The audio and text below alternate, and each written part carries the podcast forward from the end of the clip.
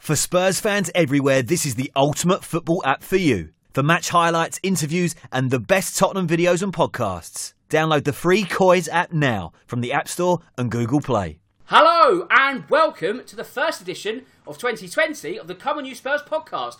My name's Dan Tracy and I'll be your host for the next 45 minutes or so as we talk all things Tottenham because win or lose, we'll discuss the news.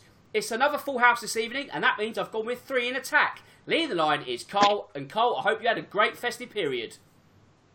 Yeah, really good one, Dan. Apart from football, to be honest, because it, it wasn't great for us on that front, was it? But other than that, all good, buddy. Yes, I should have sort of added that as a caveat, really. Yes, uh, I hope your life's fine. Football, that's a different matter, but we'll get to that in a minute. James, I hope uh, 2020 and the start of it, I know it's only a few days in, has been good for you. Yeah, not not a bad start to the year, mate. As Carl said, football could be a little bit better, but uh, everything else is great. Great to be back on the pod, and hopefully, I got a good year ahead of us. And I'm also handing out another debut cap this evening. It's one that goes in the direction of Holly Agenbar. And Holly, it's a pleasure to have you on board this evening. I hope all is well. Yeah, all is good. I'm really excited to uh, be on this podcast, and yeah. Well, yes, like I say, it's a pleasure to have you on board. We're going to chat all things Tottenham. Before we do, let's get the social media bits out of the way first so we can dissect Sunday and just about everything else in full. As always, don't forget to subscribe to the On You Spurs app where the podcast will be available each and every Tuesday morning. You can, of course, follow us across social media. We're on Twitter at COYS underscore COM. We're also on all the major audio platforms that's Apple, Spotify, SoundCloud, etc. etc.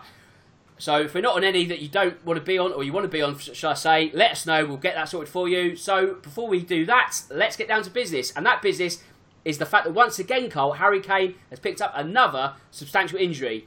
And after the Christmas we've had, that's really the last thing we need, isn't it? Yeah, it was, wasn't it? You know, seeing him go limping off and pulling up after putting the ball in the net at Southampton, you kind of you have that dread of fear, don't you, that we have every season when you see see him kind of pulling up and think, oh no, here we go, this is this is not what we need. Um, and as usual, obviously, when Harry picks one up, it's not a kind of short injury, is it? This one looks like it could be reasonably long term um, and obviously leaves us in a bit of a sticky situation up front, doesn't it? Because you either now got to try and start playing Son or Moura up top, or or you look to start giving someone like Troy Parrott a run in the team. Um, but it doesn't look like Jose is is keen to put him in too soon. Um, so yeah, bad news. Um, the only thing you could think is that we've got January to come, but you don't even really feel confident that we'll go out and pull another striker in to kind of cover that position. And this is always the fear we have when you just have one kind of natural striker in your squad, isn't it? So bad news, not a great start for us over that Christmas period. Um, and one that we could do without, but one we know is normally coming every season, isn't it? And James, in the past, it's always been a case of the supporting cast stepping up. And to be fair, they have done you know more than their fair share. You know, you look at the likes of Son last season, his heroic sort of carrying of the attack line on his own. So there's always that sort of yes, they can dig us out of a hole. However, is there a slight concern that we're asking them to do it once too many? Really, like can we ask them to do it all over again? Yeah, it's it's getting a bit samey. You know, we're asking players like Son to to, to have their purple patch uh, at exactly the right time in the season and you know, he, yeah, he, he, did it before. He carried the team, like you say, but it, it's a big ask, you know, especially the way that we're setting the team up, the way that we're playing at the moment.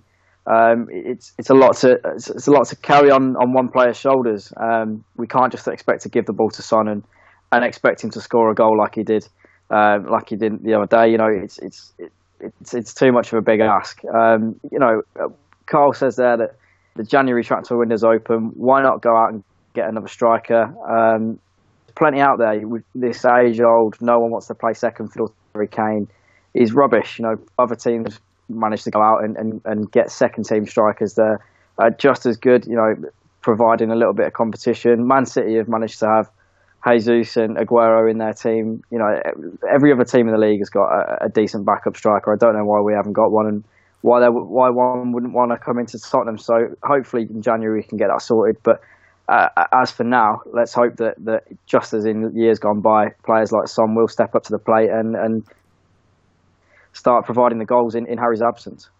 Well, Holly, when you look at Kane, and I guess you now have to consider a lengthy injury history, you know, they are starting to stack up over these last sort of few years. From a sort of long term point of view, does that ward off potential suitors, the likes of Real Madrid, Barcelona? Or, if it doesn't, does it leave, at least sort of shave off let's say, a couple of tens of million of what will be his big price tag. So, you know, if you're looking at it from a a, a, transfer point of view, I'm not sort of saying that we sell Harry Kane or advocate that you know he will leave. But if you're looking at it from a sort of buying point of view, do you not think actually maybe he has to come with a bit of caution? I mean, yes and no. I think in recent times, like we said, it's becoming a reoccurring factor that he's getting injured. But I don't think that really devalues him too much because, you know, nine times out of ten, not in recent times, but nine times out of ten, he's going to go on that pitch and he's going to get us out of trouble. So for me, I don't think that devalues his price. I don't think we'll sell him either. And if we do, it'll be because he'll want to leave. And I think he'll only want to leave if it's getting to the stage in his career where he hasn't won anything. And I think that's another big factor because I think Harry Kane's one of these people that wants to go on and beat all the records that are at Tottenham. Because for me, I think he's a Tottenham player. But when he looks back at his career and sees that that's all he's won, I think that's when it's going to be like, no, I need to move on here. I need to go on and play somewhere else. But at the moment, I don't think it really devalues his price, nor do I think there's going to be a kind of stage in the near future where he's going to go. So for me, no, I don't think so. Okay, so that's the first of many questions I'll have tonight, but it's now time for some listeners' ones. So thanks to anyone who's been kind enough to send them over. And um, don't forget to send them in next week either, you know, not just this week, we're on every week. First up, at Hasper92, our good old friend, he comes out with a rather blunt question, Cole. When are we going to sign someone? And I'll expand on that slightly. With the injury to Harry Kane, we've just sort of touched on getting in a forward. Can you actually see that happening this month?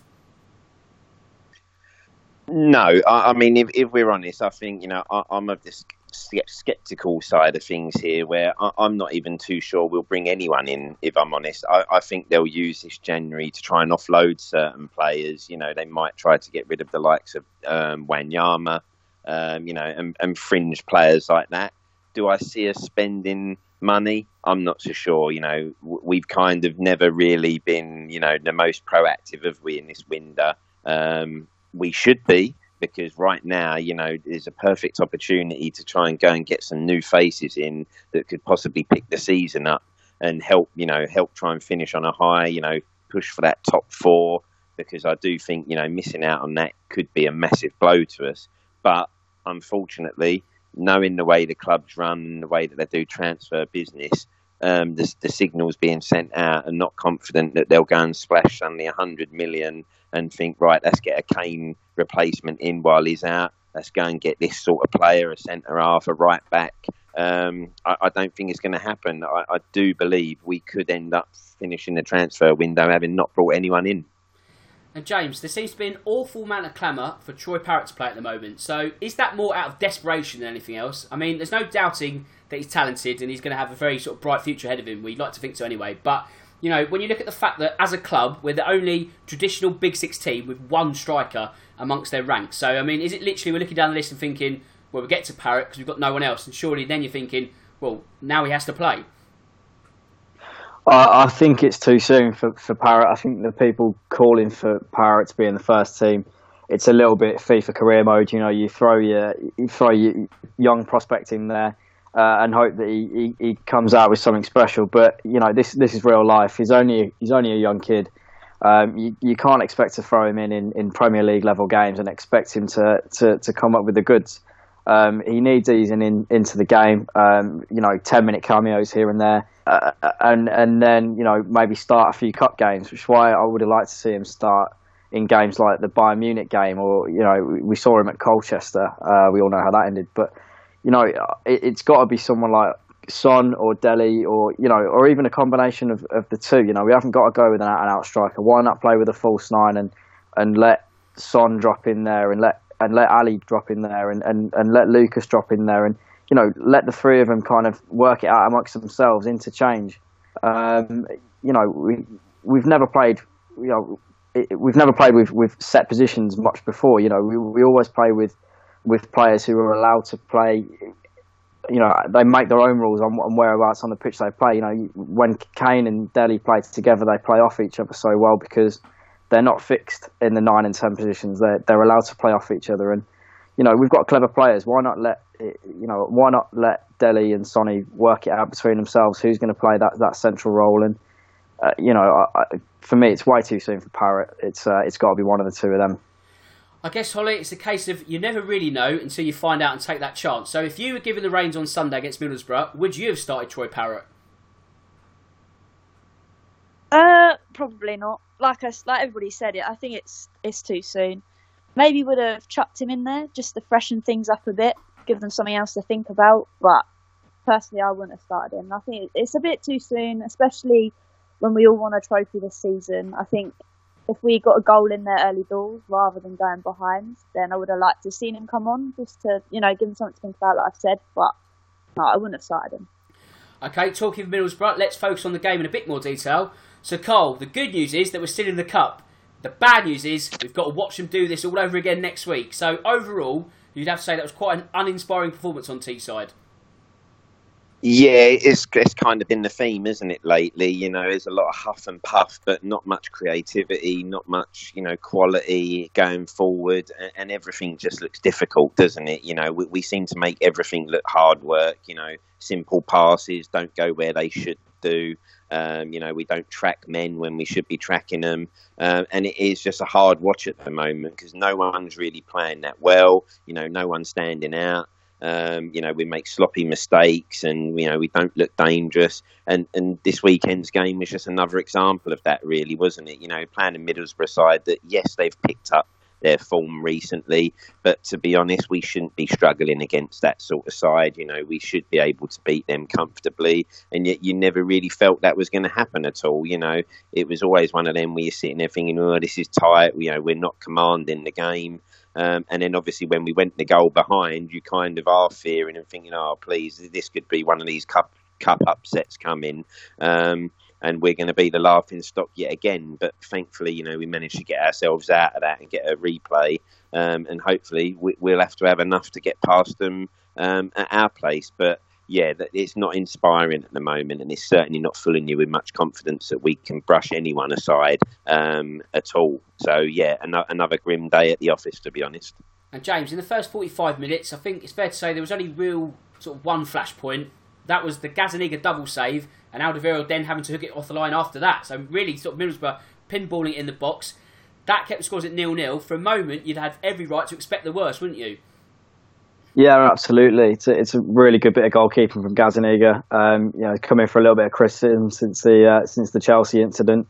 Um, so certainly one uh, for for his confidence. Um, but you know, for for us to have had so much possession in that first half, like seventy odd percent, I think it was, and and for Middlesbrough still the best chances of the game. Um, know, it's really disappointing to see. We did have so much of the ball, but we just we just didn't move the ball fast enough to use it uh, to do anything with it. You know, it's if we move that ball a little bit faster, then you, you hit them when they're disorganised. But because we were so slow at moving the ball, uh, it meant that they could get so many men behind the ball, and, and it meant that we didn't have any of those clear cut chances that that Borough found themselves in. Um, so yeah, disappointing, but uh, a great save from Gazzaniga, a great bit of defending from Toby, and uh, you know moments like that is, is what's earned us a draw. And Holly, usually after let's say an indifferent first half, you go into the interval, you know, you're fired up, you think, right, things are going to change. You find another gear. Unfortunately for us, it seemed that the gear was reverse. So, what did you make of Middlesbrough's goal? And more importantly, did you think offside should have been given? Uh, yeah, like it's a standard thing at the moment. You always think we're going to come out second half and we're going to really step it up, and it was like you say, we went backwards. Um, for me, it was a tight call. I, for me, I personally, I think it was onside because if you look at Dier's position, he does keep him on slightly. Like it's very thin line. But if we're going to go VAR technology today, I'd say it onside. Um, but regardless of need to on uh, VAR, it was, it was just poor defending all round. Like we said, we just give the ball away in silly positions, and in that like that, that from that goal, had the ball away high up the pitch too cheaply, and then they were able to pin the ball in. Obviously, Dier's already put his hand up thinking he's offside already. He switched off by that point and then he's in through on goal. And then credit to Gaza, he does stand up tall, but it's it's not good enough. And then obviously it's 1 0 to Middlesbrough. Thankfully, though, Carl, we did manage to restore, restore parity quite soon. Um, it seems to be a case that, you know, we only wake up when we're behind. You know, even that we haven't really sort of shown over Christmas, but we certainly did do it on Sunday. Lucas Moura levelling proceedings. What did you make of his overall game on Sunday?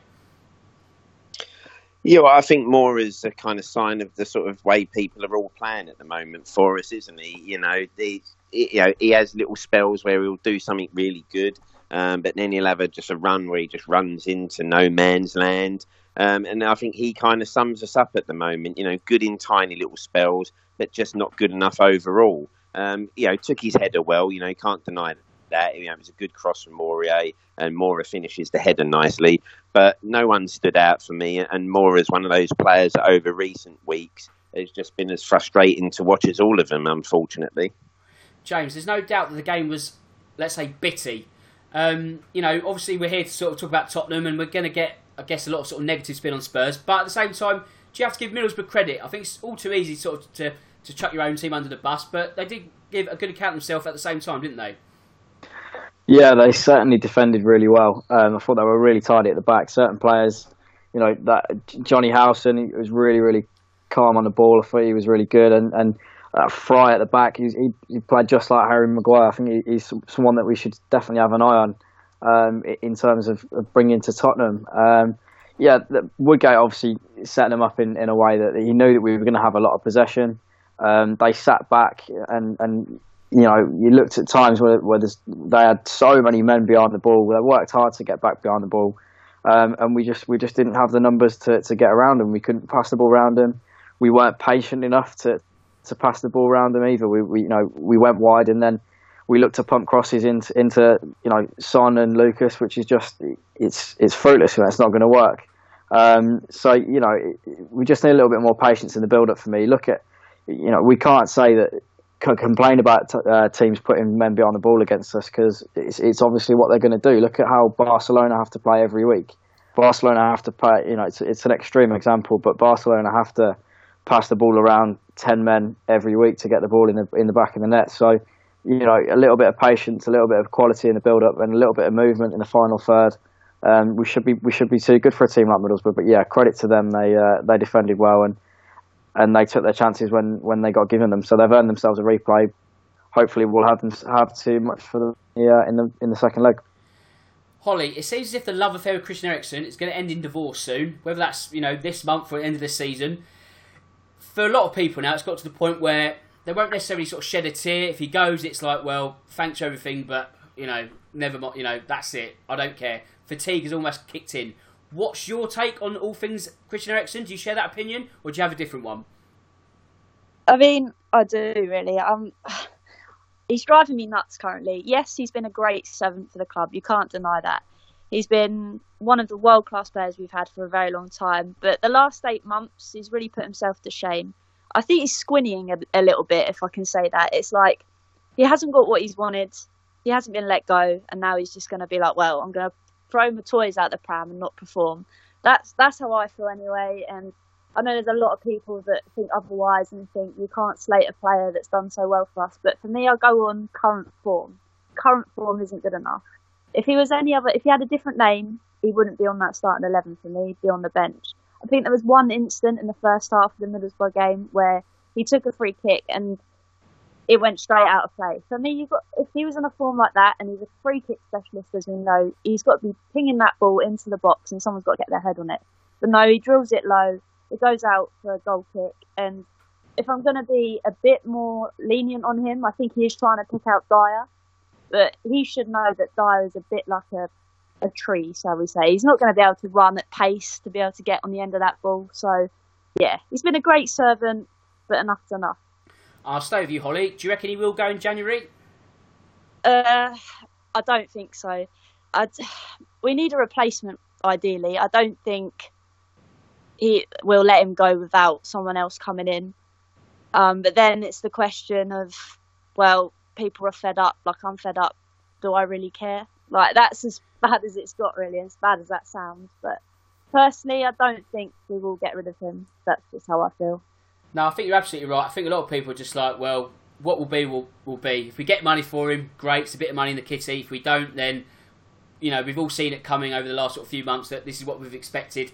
Maybe 20 million this month might be an extra bonus. But Cole, you know, where is the replacement going to come from? I don't think Tottenham fans should, you know, hang their hat on one coming this month. You've already said that you don't can't see anyone coming. So, you know, is Celso that direct replacement? Do we need somebody else? What's your take? Well, I think the thing is, obviously, yeah, it would be lovely to go and get somebody else, wouldn't it? You know, some, you know, and, and I know his name's been mentioned, and unfortunately, the money that would be, you know, demanded for him will will see Levy take a massive gulp and run out the door. But you know, a young, hungry player like James Maddison at the moment, and dare I say, we missed them both, both massively on Jack Grealish. Um, you know, fair to say that last season, you know, when Jack Grealish was being mentioned, probably a lot of us were thinking, oh, is that really the sort of signing that's going to take us to the next level? But at the same time, Villa are only asking for 20 million for him. And, and again, this is part of the problem, isn't it? You know, you've got a chairman who's sitting there going, oh, no, I don't want to pay 20 million. But 20 million in today's market is nothing, isn't it? For if you believe this player is going to have something about him. And when you look at the way Jack Grealish is playing this season, imagine if you put him in our side now and the energy and the way, you know, and the craft and the kind of, you know, creative spark that he's bringing, it could be making all the difference. Um, but I think we've missed out because now, if you look, if you go for Grealish now, Villa are going to be doubling that 20 million, and you're looking at 40, 45 odd mil, especially being English as well. Um, we brought the Celso in. None of us have really had a chance to properly see him play yet, have we? In, in what you consider his favourite position in the centre. Um, so I think right now the time has come where we will have to say, you know, thank you, Christian. You've been great. Um, I do laugh when people call him a set piece specialist because if that set piece specialist is failure, he's definitely a set piece specialist. Then, um, if you're talking about delivering and putting quality in, um, I'd question that ability the guy's got because he doesn't often deliver. You know, once in a blue moon, but every every squirrel finds a nut every now and then, don't they? Um, but yeah, we won't bring no one in in that position. I don't think. You know, I think for us this season, the back is where we really need to focus our transfer dealings if we're going to do anything, and making sure we can get some fullbacks possibly, and maybe another centre half. Um, but I don't see us bringing a replacement, so we may as well give Celso a run because at the same time he does need a run of games. You know, there's no good having 20 minute, half hour spurts here and there we need to put him in and just you know settle with him for three or four games and let him find his feet. Um, but we will need a replacement long term, that's for sure. I just think the money that we're going to you know be asked for for the sort of players we could bring in, I don't think our chairman will be too happy to part with it. James, I guess with the issue of trying to give Lo Celso a run of games, minutes, and all that, is that when you've got Eriksen, who's not really a guaranteed first team player himself, and he is probably the direct replacement. It's how do you crowbar Lo Celso into the team as well? Yeah, absolutely. I think I think you know with Harry Kane being out injured, it means you can you can move. It, it basically means there's an extra, extra space in the midfield because you know we, we, it's going to be Sonny who moves into the middle into that centre forward role. Um, but I, I, I don't see why not. You know I don't see why you can't have Eriksen and Celso in the same team. Um, you know Alli probably needs a rest moment. So you know he, he needs needs some minutes on the bench for me. Um, and you know Lo Celso looked really really bright when he came on. Same as Lamela when he came on uh, against Middlesbrough.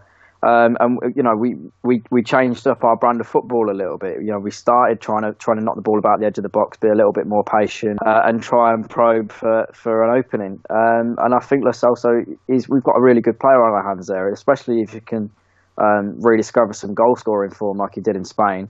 Um, there's no reason why he, he can't go on to be a really, really important player for us. And, you know, we, we slate Eriksen, but I think he was one of our better players against Middlesbrough. I think he, he was he was the one trying to make things happen. Same as against Chelsea. Um, you know, when, when he was introduced against Chelsea, he was one of the few trying to make things happen. Um, you know, he's, he's, he's playing, he's not obviously not playing well at the moment. It's just his his form is just abysmal. But I, I, I, disagree with the, with the fact that he's not trying. I think he is trying to make things happen, but it's just not clicking for him. Um, whether he wants to live or not, regardless, I don't think a footballer can be at a club and actively not try on the pitch. And Mourinho wouldn't be playing him if he thought he wasn't trying. Um, but I, I, think you know those creative, creative, clever midfielders that we've got, it's gonna click for them at some point. Uh, uh, but as long as we don't, you know, persevere with this stupid Route One football, um, which I'm sure we can't now. Harry's out. Um, make use of, of our really clever, creative midfielders and, and, and try and get them in the same team together. Yeah, I think in terms of Eriksen, what, what you said, yesterday was one of his better performances, but I think we're working with quite a low base in terms of his sample of performances this season. So um, it's very hard to sort of say whether he's actively down tools. You know, does a footballer really do that? You never really know, do you? But I guess also with the weight of expectation that he wants to be somewhere else, that is also on his mind because unless he's playing a 10 out of 10 game when he does play, fans are going to be on him because they're just going to quite easily say, well, his heart's somewhere else. And it probably is, but unless you're really sort of turning it on, then you're going to be hit with that stick over and over again. So he's almost put himself in an, impossible position. Not to say I've got lots of sympathy for him because he's created this himself, but you can sort of see the machinations of where he's at in his mind at the moment. Right then, so we've got a couple more general questions. That's from the listeners. So Carl, I'll throw one to you. It's from at It's Spurs Logic. He asks, how does the team recover its confidence at the moment, and more importantly, its ability to defend? Cool, that is a tough one, isn't it? I mean, the ability to defend that that I think is going to come if you bring in some new, fresher faces that you know are a bit more reliable. Because unfortunately, I think we've got you know at least one real aging centre half in Jan at the moment, who you know he's been great for us, but it does look like his legs are finally gone. Um, I think the problem is either side of those centre halves as well at fullbacks. You know, we do look like we need a left back and a right back at the moment. Um, I think I said it a little while ago, unfortunately, and I don't think anyone at the start of the season would have said this. But Ben Davies' injury came at really the wrong time for us because he had that great first game at West Ham where he was looking solid, um, and that injury was a massive blow because I think you know, under Jose, he he really would have liked Ben Davies to be there, and he would have been playing every week. We're trying Sessegnon, Vertonghen, um, and we can't find a solid left back. So you've got a left back situation that needs sorting. The right back one is obviously something we know is always a problem because Aurier, you know, just don't think he's ever going to cut it at this top level or be the sort of player we need him to be. You know, he can do it in fits and starts, but then there's always that clumsiness about him. Um, so I think, you know, defensively, it's new faces coming in that can kind of just you know prove a bit more quality and make us a bit more solid. Uh, maybe you know Lloris coming back might also add something. You know if he gets between the sticks, um, you know Gazzaniga's done an okay job. You know he's he's cost us a few times, so maybe Lloris coming back might add that little bit more confidence. Um, and then obviously it's just going to be winning games that suddenly brings it back um, and a good performance. But we can't really see where one of them's coming at the moment. And if you look at the next few games coming up, they don't give you much confidence that we'll see anything out of those, if I'm honest, because I think if I've looked at the next kind of seven or so fixtures, you know, in my mind, I've only put us down as picking up possibly three points when you look at the teams we're playing. Um, and that is a real worry. So, yeah, you know, a lot of work for Jose to do um, and, and trying to bring these players' confidence back up. Um, and certainly in the next game won't do much for, to help that. And James, one from at Oztan17, he asks, what best system suits the type of players that we have currently in our squad? Well, I mean, first of all, I think that's that's something that, that Jose hasn't even worked out yet, um, and and he has a lot more time with the players than we do. Um, but at the moment, I think I, think we've got to make use of, like I said, make use of our creative midfielders. Um, you know, I, I think maybe. Uh, oh, that's a question. That is. um, I reckon maybe maybe a back three because um, you know the left back problem can be solved um, by doubling up. You know, Young as a third centre half on the left, um, Sessegnon as, as our left wing back, which is which is much better position for him um, than than just left back. Uh, and then that kind of lessens the need for a, for a defensive midfielder uh, as such. You can put someone like Harry Winks in there uh, and Ndombele when he's when he's fitter, and they can kind of act as a as a as a shield um, rather than needing someone like Eric Dier or, or a Victor Wanyama kind of type uh, it, as a, in protecting a back, uh, you know two centre halves. Um, then that kind of gives us a little bit more um, freedom up in the middle. Um, you know, like I said before, three creative attackers on the pitch and, and, and let them roam. You know, don't don't don't tell them one of them's on the left, one of them's on the right, one of them's up the middle. Just give them the freedom to, to play off each other uh, and and make use of the space on the pitch. Uh, and you know that, that's that's what I'd try. Whether that'd work or not, you know, I'm I'm no expert. Um, but the, I think the main problem is that uh, that Jose doesn't even know the, the best system yet, and so um, you know, hopefully he'll, he'll get a formation, he'll get a, his best starting eleven nailed down, um, soon enough so he can start working. I know he said that he, he wanted January for um, for that reason um, to, to get more time on the training ground and figure out what his best team is. And you know, with all the injuries we've had, we uh, we still haven't we haven't been able to see our best eleven on the pitch really. Um, so you know, hopefully you can work it out sooner than we can. Holly, I've got one from at Spursy Sebastian. He asked that we're obviously struggling to break down teams at the moment. What can Mourinho do to improve this? I mean, like we've just touched on, then he hasn't really found any way to do that either. I think, like like we've said already, that we just need some creativity really and some energy. And for me personally, I think it's because we need to bring new faces in. I think at the moment, I think it's a bit stale. I mean, we've always got Dele playing, and I, I like Dele, but at the moment, he's like he always flicks the ball about here, left, right, and centre, and never finds a pass properly. And that's that's a lot of the true story for every player at the moment. But yeah, for me, I think the only way we can sort of do that and break teams down is, like I say, find creative players on the pitch. And like we've already touched on, Lo for me definitely made a big difference in that Middlesbrough game. He came on, he started finding balls in behind that we couldn't in the first half. So yeah, I think great teams down. Need to find a bit of motivation, a bit of energy, some new faces, and yeah, just basically get the creative players on that pitch. Okay, it's a very busy show, so we need to move on. And Cole, there's been a development in the Antonio Rudiger racism accusation, and by and large, the fact is there is no development really because the club have released a statement saying that they can't prove it happened. So ultimately, where do the club go from here? Well, I think yeah, today, isn't it? They've said that you know the police investigation uh, is, has found no evidence that there was any racism. Um, and I think you know one of the clear things we have to do here is just say that you know there should really be no you know angst towards Rudiger himself because for all we know he may have heard some booing that he thought was obviously the sort of chanting that we don't want to hear at, at games, um, and he's obviously you know highlighted that and made it clear to the referee, and the referee has then gone and done what he needs to do to follow any protocol for that. Um, but obviously, it may just be that he, he didn't hear what he thought he heard. Um, so all we can do is just say, well, if there's been no evidence found, then obviously you'd have to sit there and assume that well, it, this needs to be left where it is, and maybe almost, you know, the club's name needs to be cleared a little bit in the press that well, actually, there's been no evidence, and when you hear that, you know, we've got this system in play where they can scan every single seat, you know, to see any supporter who's doing what, then you'd kind of think they've looked at all options and, and there is nothing there. So it's you know it's just hard. Where do you go from there? Well, it just has to be put down as a bad experience, I think, doesn't it? And we move on. But I guess we just need to make sure that we don't make someone like Rudiger a scapegoat now, and everyone turns on him, and you know any sort of accusations of lying and that. Because for all we know, he just he, you know he may have felt he heard it. Um, but it might have been, you know, being obviously during the game and heat of the moment, his fault booing was what, you know, people were making monkey chants. Um, so, yeah, it, it, it's a bad situation, isn't it? You know, it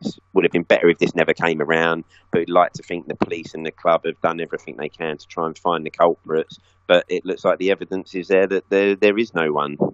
James, now the press have been, let's say, quick to put the boot in. Ollie Holt being the main advocate of tarring Tottenham, you get the feeling he's not going to be so quick to retract his recent words. But more importantly, how do Spurs try and repair what has been an undoubted sort of tainting of their image as of late?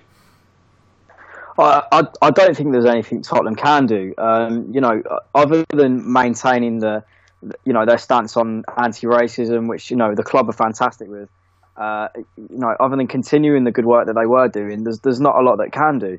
Um, rightly says that you know th- there should be no slandering of Rudiger. You know, it's it's just a simple mistake. He's he thought he heard something that he clearly didn't hear.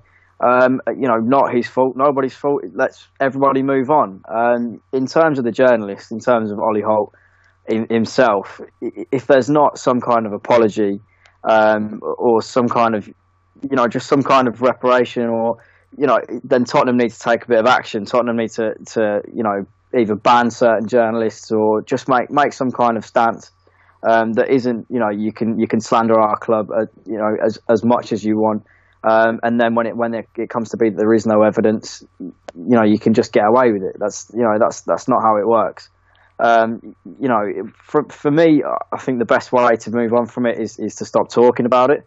Um, but you know, uh, hopefully the, the, the journalists who were so quick to, as you say, put the boot in, um, uh, will be just as quick to, to apologise for their unfounded accusations.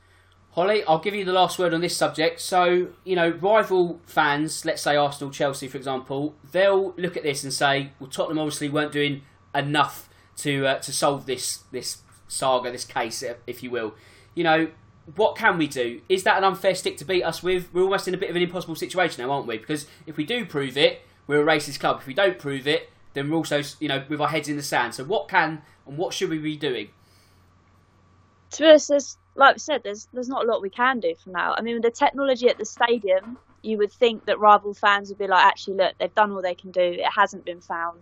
We might as well move on. We all know that that won't happen, but the fact that we do have that technology and we are trying to prove the fact that whatever Rudiger's heard was misheard, I think that's the only way we can really move on to show ourselves, look, we've done all we can do. That's it now. Just need to get on and start winning some games. Put all of this behind us. And Holly, I'll stay with you actually because it seems as if really the Chelsea defeat has knocked the wind out of our sails. Because going into that game, you know, you're three points one Chelsea. You're thinking if when we beat them, we'll be top four and we're flying. That's not been the case at all, really, has it? You know, a brief respite against Brighton, which even then we sort of laboured to win. But you get a feeling that late December defeat was really something of a missed opportunity, and it sort of really set us backwards over this last week or so. Yeah, I think it's something that we always kind of do. We're like always there for the take, and We can always take teams on, and then when it really matters, when we can really take advantage of all the games around us, we kind of slip up. I mean, I'd hate to put to the old-fashioned word Spursy on it, but it seems to happen quite a bit. And I don't want to be too negative because hopefully that'll be able to turn around. But recently, yeah, I think it has hit hard on us, and I think, like we said, we just need to try and turn this form around and try and get a win next time. Carl, we talk of missed opportunities, and you'd have to sort of consider that Chelsea dropped points themselves um, over Christmas, so it's almost more frustrating that we failed to capitalise. Yeah, I think you know, like as we've touched on before, you know, th- this is a common Tottenham thing, isn't it? You know, if you look at what happens is you know, we had that good start under Jose, and then we go to Old Trafford in a game where you was looking at that United team thinking, right, this is where we can really make a statement, you know, and the first real statement under Jose, put a performance in, you know, get a win against a team that really we should have beaten as well because they, they weren't a very good side. And again, you know, we do this typical Spurs thing and we kind of shoot ourselves in the foot and we blow that opportunity. You know, we then you know, a few days later, you get Chelsea who've been dropping points, and you're at home, and you think, right, you know, beat win this game, and we get top four. We can really set a marker. You know, knock their confidence again a little bit more, and we kind of put the display in that we did that night, which was one of the worst performances I've seen us put in for a long while. And then obviously, you know, you top that off with things like Son doing what he did to get himself suspended. And unfortunately, it doesn't help when this tag comes around that Spurs are bottlers because unfortunately, when a game like that does come up where you get, you know, a chance to set a marker, you know, know, put a, put a flag in the ground and say, right, this is us, we're going forward. We, we never seem to take advantage. And what made it worse after that Chelsea game was, I think, you know, I can't remember now, but they didn't go and lose at home in the next game, I think. And you're sitting there thinking, well, you know, if we just won that game, they've gone and dropped more points, and we really then could have put, you know, a now in, you know, one now in their coffin and just boosted morale. Um, but it is just typical Tottenham, you know, fail to take advantage, fail to turn up when we need to. And that's one of the kind of things that, you know, Jose will have to work as hard on as anyone because there does seem to be that mental block for us as a team when it comes to those kind of big games, you know. It, it's okay beating the likes of, you know, Huddersfield and Burnley's 5 0, but we need to start putting in those performances when it really matters. James, on the top four swingometer, how's it looking for you now? Because not only is there a points deficit, and also other teams in that top four race, we seem to be sort of in extra competition now, but we're also without our talisman for some huge upcoming fixtures. So is it swinging into the top four or out the top four? I, I still think we'll have uh, enough to do it, um, only because the, the chasing pack are, are, kind of just as sketchy as us, you know. Um, so uh, you know it's it's going to be a tight one, and, and we are going to rely on on players like Son um, picking up their form and filling in in the next few games. Uh, we really need to go on one of those runs that you know that we always seem to go on. That it seems like we haven't been beaten in ages, but even now, just back to back wins would be would be perfect for us. Um, but you know, I, I, I, still think we'll sneak in. It'll be bit by the skin of our teeth. Um, but you know, we, we're Tottenham. We never do things easy, do we? Holly, let's try and put a positive spin on proceedings, and you know, without being accused of happy clapping and all that, is this season salvageable for you? For you, has it basically boiled down to FA Cup or bust? And if that is the case, is that enough? I mean, we all want a trophy. So right now, I think I'd go for FA Cup or bust. Basically, I think, like we said, it's going to be a tight to get into that top four. But like we said, in that UCL run last year. That was also tight, but we still managed to get to the final. I know the final wasn't too good, but we'll forget about that. But yeah, I think a trophy is a must this season, and I think if we go and bring Middlesbrough back to the lane, I think if we put a shift in to be able to do it. I know the game after it's just been announced is Saints away, so that could be another tough one. But yeah, I need a trophy. I think lots of fans need a trophy. I think the last trophy I saw was 2008 and I didn't even see one before that. So for me, I'm gonna have to go FA Cup and bust. Yeah, I don't blame you for that. To be honest, I think you know we all want to be in the Champions League, and it doesn't necessarily have to be an either or. I think you know it's leading perhaps a little bit more towards FA Cup, but the season's not over yet. But I think you know if you ask any fan, they do are desperate, shall we say, for a trophy. Really, I don't think it's a, a case of oh you know it's only the FA Cup. It's like please we want the FA Cup. So um, fingers crossed on that one. Obviously, like I say, if we get the better of Middlesbrough, it's Southampton, and that's not going to be easy because we lost to Southampton a week or so ago. So you know, nothing is a given. Also, not a given, Carl, is Danny Rose. Now, he's been adamant that he's staying to the end of his contract and then leaving. However, if you believe the uh, the rumour circus, they're saying that Watford are back in the fold, and especially with their resurgence as of late, could you see him making that relatively short move across North London? I think at some point something's going to give, isn't it, in the Rose situation? You know, whether that is, you know, I know you're saying he was going to be defiant and see out his contract and everything like that, but I think at some point there will just be that, you know, both sides will admit, you know, listen, come on, this will probably be the best for both parties. You know, you'll get to go and play some regular football. Um, we get you off our books, if you like, because obviously the fee's not going to be huge. Um, so, yeah, I, I think, you know, if I was Danny Rose right now, um, I'd, I'd maybe get take the move and just get somewhere new and you know you know out the way of the club because it does seem to be that you know the tide has turned against him. The one thing I'm looking forward to more is his first kind of um, newspaper um, chat when he does make that move because I think there's a guy who you know he's not afraid to say what he thinks um, and spill the beans. And I think when you see him actually leave the club, I, I can't wait to see what he comes out in the press and says because I think he's going to spill a lot of beans about how the club's being run and where the errors are and where the fault lies. Um, so I think that is going to be the real first interesting bit. You know, I bet all the journalists are, you know, pay top money to be the first one to interview Danny Rose if he does make a move. But you know, I would say Watford could be a good move for him because then, if, even if they was to get relegated the following, you know, this year, then you know championship. I think you know Danny, unfortunately, at this point in his career, he could probably do really well in the championship and just keep his career going on for a couple more seasons, earning good money. And James, one more sort of player who's, I guess, of that shall we say golden age of a three or four seasons ago, Victor Wanyama, another forgotten man. Can you see him being edged out the uh, the exit door in January? Uh, I think we'll. I think so maybe, but I also think we might keep hold of him just in case, you know, emergency kind of cover.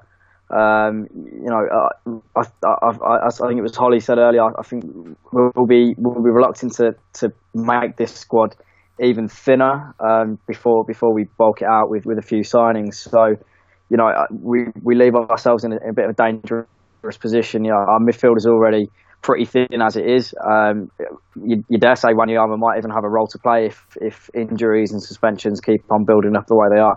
Um, so you know, I think Tottenham will be they'll be you know yeah, very very reluctant to, to leave ourselves with even fewer first team midfielders before we before we bring people in. Um, I, I, you know, Carl said earlier, I, I wouldn't be surprised if we went this entire transfer window without uh, without any ins or outs, and, and you know we just carried on uh, as if it wasn't happening, um, which should be absolutely fine with me. But you know, I, I also think we, we need to uh, we need to bulk the squad, squad out a little bit. But we know how difficult that is in uh, in, in the January transfer window. I think we'll have to wait till summer personally.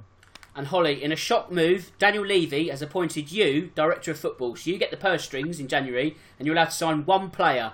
Who would you like to see join the club this month? Oh, what a question! I mean, we definitely need a right back. Just give me any right back. I don't even care. I mean, it's got to the point where I think I'd rather have Trippier over Sergio Aurier. That's how bad it's got. Um, if I had the purse strings, or oh, don't know. There's so many, so many options I could go for. Actually, I mean, sorry.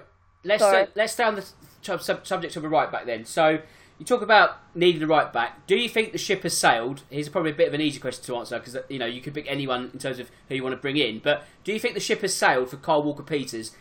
Is his Tottenham time pretty much over, or is there still time to turn it around? I, for me, like it's just he's good. Yes, is he better than Serge? No, but then at his current time, anyone can be better than Serge. I'd rather bring in a player that's better than both of them, personally. But Yes. that's the way I see it. Okay, so if we stay on the right back theme, we're getting linked with that Max Aarons from Norwich. Is that better than what we've got, or are we just sort of filling a void? You know, if you want to sort of go bigger, is that big enough? no, but we all know Tottenham won't go any That is, bigger. yes, that's true. That's that's the, that's the right answer, really, isn't it? Yeah, so yeah, I mean, at the moment in time, I just want to freshen up. I've had enough of. I don't want to be too negative, but Serge is he costs too much for me. That's the only problem. So, for all means, bring in this. Is it Max Aaron? Sorry, you said. Uh, Yep. Bring him in. Bring him in because I don't think we'll get any higher than him. But yeah, Right, okay, so that's pretty much the uh, the review of the festive period pretty much done and all the, the talking points in and around it. There's a small matter of Liverpool on Saturday, Cole. Now, unbeaten in the Premier League, they're absolute monsters. Can you see Tottenham doing the unthinkable and ruining their invincible season? We'll murder them, Dan. But That's we'll spirit. murder them.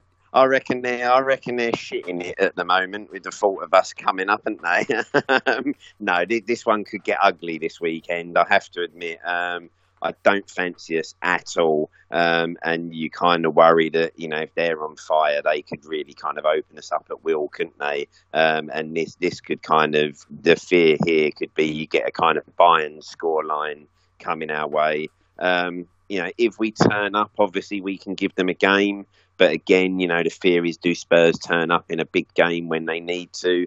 Um, the way Liverpool are playing and the run they're on, I don't see us, you know, bringing their run to an end and being the first team to beat them this season. I, I'm kind of uh, fearing that we'll be on the wrong end of a bit of a hammering, unfortunately. And James, I guess another thing to worry about is the fact that Liverpool's kids played at the weekend, so all their big names are going to be fresh and ready to go, aren't they? Yeah, as, as if they weren't already better than uh, us, uh, you know, on in almost every position on the park. Um, they're also they've also had, had more of a rest than, than we have, and you know that just the thought of, of players like Mane running at Jan Vertonghen is is is a little bit, um, and you know I, I I don't think any of us can um, can see anything other than uh, a, a pretty convincing Liverpool win. I haven't been this scared going into a Spurs game for a while. I think the last time I felt like this was maybe in the AVB days when we were when we went to uh, the Etihad with the likes of Negredo. You know, we ended up on the end of a six 0 defeat, I think it was, and you know, I think it could be something similar to that this this weekend. Ho- hopefully, you know, hopefully we're all being a little bit pessimistic, but. Uh, maybe Jose's got something up his sleeve to, to park the bus and, and keep the scoreline down. But um, but for me, I think Liverpool, you know, as you say, they're an absolute beast of a team playing with, with confidence, which are two things that we're not at the moment. And Holly, from a starting lineup point of view, do you make any or many changes from what we saw on Sunday? Uh, I'd start Lo Celso definitely. I think the man needs a run at the performance in the second half. I think kind of sold into me. I think I know it was Middlesbrough, but yeah, I'd like to see Lo Celso. I think Sonny will play up top. Obviously, I don't think there'd be a lot of changes because that was a very strong side we put out. Um, I'm just really not looking forward to it. I hope they do me wrong, and I hope they prove me wrong. But yeah, I think I'm gonna have nightmares for weeks. Right, it's prediction time, the important point of the show where we look at the league table first. So I've moved joint top with Cole. We're both on seven points because I got the Brighton win correct at 2 1. So that's me and Cole on seven. The guests collectively are on five, as is James. So Holly, as you'll be re- representing the guests this week, you get to go first. What do you think the score would be on Saturday between Tottenham and Liverpool? Uh, I think it might possibly be 4 1 Liverpool. My word. Okay. Yeah. I mean, I'd like to be too negative because then I won't feel so bad. If Okay, I like. they do better than. I, I see, I see where this is going. Okay, Cole, any bids on that? Can you do better or worse? What are you thinking? I don't think we've had a week like this. No, have we? we haven't, have we? Um, I'd, I'd be brave who puts the Spurs win here. Um, no, I think I'll go for. Oh, do you know what? I, I'm going to stick us down as a 5 0 defeat, unfortunately. Bloody hell! What is what's in the water tonight? And James, what about you, mate? I agree with Carl. I don't think we'll get anywhere near the goal. Um, I'm going to go uh, 3 0 Liverpool. Okay, I'll go for a two-one loss. Uh, just to sort of try and end it on a relatively good note, but yes, the uh, the outcome doesn't look good for Saturday. Put it that way. But I think we're going for a reverse psychology sort of mindset, aren't we? You know, set your, set your bar really low, and even if we get a draw, that'll be a celebration. So who knows what will happen? But keep your fingers crossed. Don't expect too much. I think is the uh, the outcome from this one. So that's about it for this show. It's been a, uh, a, a fantastic 45 minutes or so, 50 minutes or that. So before we head off, I need to do the admin, which first is thanking my guests. Holly, a fantastic debut, sterling work. Would you like to join us at some point during the rest of the season? Yes, definitely. I'll definitely be up for it. Fantastic. Well, uh, we'll definitely have you back on the show between now and May. Cole, we'll be back next week, won't we? Yeah, definitely, Dan. Looking forward to it. Fantastic. And James, I hope the same goes to you. I hope the the uh, busy bar period has now come to an end. Yeah, uh, yeah. Word for anyone out there: don't order hot drinks at a bar, please. Oh yeah, yeah. Especially at the end of a busy round where they've done all the other drinks and they go and a coffee. That's a real bugbear. Yeah. But anyway, enough about that. So, if you have any questions or comments for next week, send them either to me at Dan Tracy 983 or at COYS underscore COM. It's all about engagement, questions, comments. Send them this way. If you're listening via Apple Podcasts, give us a nice review so we can move further up the league table. And with that said, it just leaves me to say that my name's Dan Tracy, and as always, come on, you Spurs. For Spurs fans everywhere, this is the ultimate football app for you. For match highlights, interviews, and the best Tottenham videos and podcasts, download the free Coys app now from the App Store and Google Play.